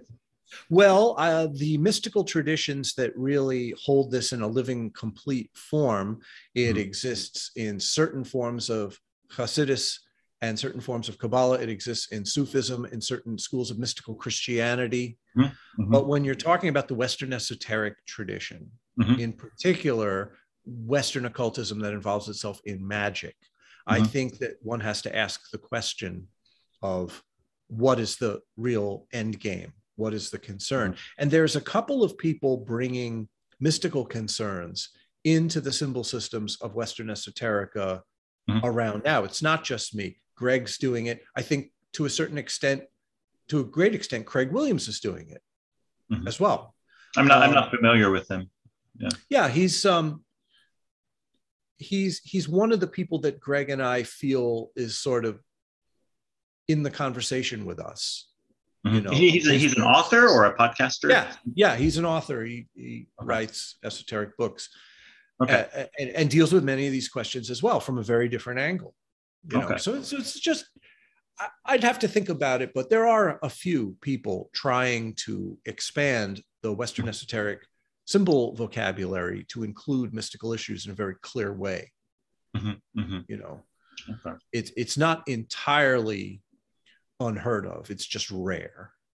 Mm-hmm. Mm-hmm. Um, as far as right now, it seems like sorcery is quite the most popular thing, such as like the uh, Greek magical papyri and uh, things along these lines. Do you see, as you mentioned, having the view, having the sort of mystical view, the magical view is important. Do you see these things as being? Uh, oh, got a call? Oh, no, just ignore that. That's okay. Uh, okay. Do, do, you uh, see, do, do, you see, those sort of uh, sorcery and things along these lines as being just a waste of time or just uh, not worth pursuing, or do you see them as uh, being useful given having having a with having a certain understanding or a certain intention? I'm not writing off anything. If mm-hmm. somebody approaches those technologies with a view that is based in realization, mm-hmm. then they could be, you know, fantastically effective, I'm sure. Mm-hmm. Uh, if they're not, then they won't be. If you mm-hmm. approach something like that from a conventional point of view, it'll just be a conventional activity. But if you approach that from the point of view of authentic realization, it, I mean, eh, anything is possible. So I wouldn't discount anything mm-hmm. as far mm-hmm. as methodologies are concerned. I don't think methodologies are necessarily good or bad. They're a tool of the operating system. Mm, sure, sure, sure. Yeah. Okay, that's a good explanation. Very good explanation. All right. Well, uh, I think we covered a lot of ground here, and uh, yeah, I really appreciate you coming on. And hopefully, hopefully, we can have another discussion sometime soon um, after after your new book comes out. That'd be great. Definitely. Thank you very much, Mr. Ryan. Yeah. It was yeah, a pleasure. Definitely. Yeah, and, it was a pleasure uh, for me too. I, I, look forward to all the Thelemites that I've uh, pissed off. because because I said something bad about the true will. oh yeah, you're gonna get some hate mail, maybe, right? I don't know. What else is new? Yeah, well, it's lucky you're not on Facebook and Instagram all day, right? hey, I've, I've I've gotten the worst of that, so you know mm-hmm. I'm used to it. Right, right, right. Well, I did have a uh, he was a great guy. I had Lon Milo DuQuette on the last podcast, and he was a great guest. You know, I I uh, I like to keep my feet in different. You know, what would you say? What's the expression? Hand in multiple pots. I don't know if I'm saying that right. right. Well, well, Lon is very funny. Yeah, he's a he's a sweet guy. Very. Uh, yeah. He's a gem of a gem of a person, I would say. Yeah. He's got an amazing sense of humor. So you know, he's always entertaining and lively and and, and Oh, can you hear me? Yeah. Okay. Okay. Oh, you froze for about three seconds. So yeah. Okay. Yeah. Yeah. He's very, very sweet guy. Very sweet guy. One thing though, uh, I remember when I was talking to Greg, he said there are no, uh, in his view, or maybe just his experience, he said there are no illuminated um, individuals in Western, in the Western, uh, I, I don't know what he's referring to, maybe the Golden Dawn or Thelema or practices like that, perhaps. But just from in, from from my experience interacting with Lon, he seemed very awake, very illuminated, you know. And whether that's to due to his thelemic practices or his general life experiences or meditations, I don't know. But I would say that um, that he he seemed very, you know, there's a light on well, there. Mm-hmm. The real question when you say uh, Western is mm-hmm. what what do you classify as Western at that point? Where is the dividing line between Western and Eastern at that point? See, I don't really see those divisions mm-hmm. as having real clear cut boundaries because Sufism is Sufism Eastern or Western? Kabbalah is Kabbalah sure. Eastern or Western? You know, there were Jews in Afghanistan a thousand years ago, mm-hmm. uh, and they were mixing in virtues from traditions like Sufism and and even Vajrayana, right? Uh, in, like in stone's throw from the Swat Valley, where where right. Vajrayana born. So where is the boundary? Like yeah. there were there were Nestorian Christians, esoteric Christians mm-hmm. in Pakistan a thousand years ago. Exactly, exactly. You know, and they they crossbred with these other mystical systems. Mm-hmm. Mm-hmm. So you know, there are lineages. I mean, we only generally find out about the most exoteric versions of these things. The real esoteric versions are highly syncretic. Sure, most definitely. You know, and they get forgotten about. So I mean, you go back to the 13th century. Oh my God, the, the explosion of mystical activity that was going on in the 13th century, mm-hmm. where so called Hindus, so called Buddhists, so called Muslims, so called Jews were mm-hmm. talking mm-hmm. to each other and mixing their ideas, was enormous. Almost right? Majority of it got lost. Mm-hmm. mm-hmm. You know, but uh, we have evidence that it happened and some of it survived. Oh, yeah, most definitely. Yeah, it is very interesting. Uh, my grandma was very much into Sufism. I remember going to her house and just seeing all these, because uh, she grew up in the '60s and that you know that whole era, and she was involved in some uh, Sufi groups, and I, I, did get a chance to kind of connect with them along. This is a long time ago when I was in um, like a freshman in university, and it, it always impressed me the Sufi, just the uh, the culture, the music, the dancing, the ecstatic love that they you know emitted. It was amazing, but I've never really, I mean, since then, I've never really had a chance to connect with any sort of Sufi traditions, unfortunately. Well, but, yeah. the the interesting thing about Sufi realizers mm-hmm. is that in India mm-hmm. and mm-hmm. in other places, parts of Iran as well, mm-hmm. a realizer was a realizer. Mm-hmm. And a Sufi realizer might have Hindu students, might have Jewish students, mm-hmm. Might have Christian students. Tajuddin Baba uh, was one. Um, um, there, uh, uh, what was the other one? Um, there was a woman I can't remember her name, but there, there are a few um, Sufi saints who were just considered realizers. Mm-hmm. You know, and just attracted people interested in realization. And system was non-consequential to them. Right, right. When, when I went to the uh, Sufi event. I don't even remember. It was the thing we met up and they we were doing these dances and we were singing Jewish uh, songs, Christian song. It, w- it was very it was mixed all together, you know. The original Sai Baba, not the guy who called himself Sai Baba with the crazy hair and the and the the uh, incense, the incense. The, the, original Sai Baba, Sai Baba of Shirdi, mm-hmm. was, had mastered every single one of these systems. Like mm-hmm. he became realized and had mastered multiple systems and eventually just taught realization mm-hmm. right so he wasn't part of any system in that sense he was himself and attracted students from across the board now that's more the model of what i'm interested in like realization right. first up front regardless of system the system is just a methodology that's just what you use on the path mm-hmm. the mm-hmm. realization it, it's beyond any kind of um, mm-hmm comprehensible packaging. Oh yeah, most definitely. I agree. All so right. thank you for the opportunity.